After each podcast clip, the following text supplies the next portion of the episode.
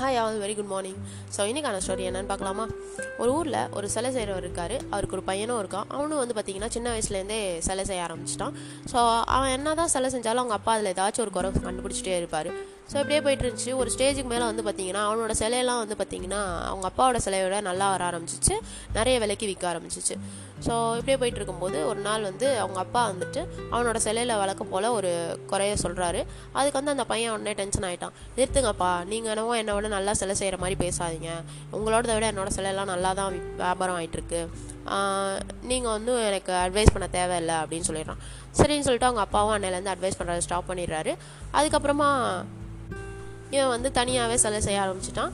செஞ்சாலும் அவனோட வே- சிலையெல்லாம் வந்து பார்த்தீங்கன்னா என் ப்ரைஸ் ஏறுறது வந்து ஸ்டாப் ஆயிடுச்சு.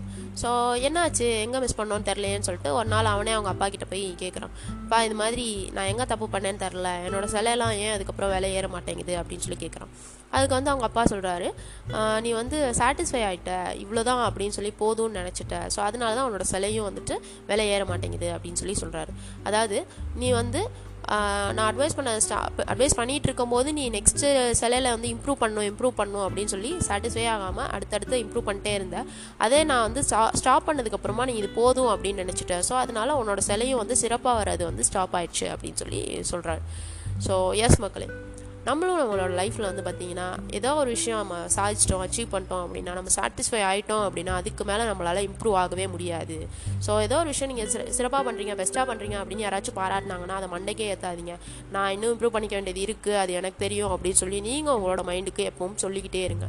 ஸோ உங்களோட லைஃப்பில் நீங்கள் வந்து கற்றுக்க வேண்டிய விஷயம் நிறையா இருக்குது லேர்ன் பண்ணிக்க வேண்டிய விஷயம் நிறையா இருக்குது அப்படின்றது நீங்கள் எப்போ உணர்றீங்களோ அப்போ தான் நீங்கள் வந்து இன்னும் க்ரோ ஆகிட்டே இருப்பீங்க. ஸோ இந்த வேர்ட் நீங்கள் கேள்விப்பட்டிருக்கீங்களான்னு தெரில கேசன் அப்படின்னு சொல்லுவாங்க. ஜாப்பனீஸ் வேர்டு அதுக்கு என்ன மீனிங்னா continuous art of self improvement அப்படின்னு சொல்லுவாங்க. நம்மளை நம்மளே வந்துட்டு இம்ப்ரூவ் பண்ணிக்கிட்டே இருக்கணும். கண்டினியூஸாக இம்ப்ரூவ் பண்ணிட்டே இருக்கணும். நம்ம ஏதோ ஒரு விஷயத்தில் சாட்டிஸ்ஃபை ஆகிட்டோம் இது போதும்னு நினச்சிட்டோம்னா அதுக்கு மேலே நம்மளால் அதில் கற்றுக்கவே முடியாது. நம்ம வந்து அன்சாட்டிஸ்ஃபைடாக நம்ம வந்து ஒரு விஷயத்த நம்ம செஞ்சுட்டே இருக்கும்போது தான் அதில் நம்ம இன்னும் இம்ப்ரூவ் ஆகிட்டே இருப்போம். ஸோ நம்மளுடைய க்ரோத்துக்காக நம்ம வந்து எப்போவுமே வந்து இதை ஃபாலோ பண்ணுவோம். அண்ட் தேங்க்யூ ஆல் மக்களே thank you for listening thank you all bye bye take care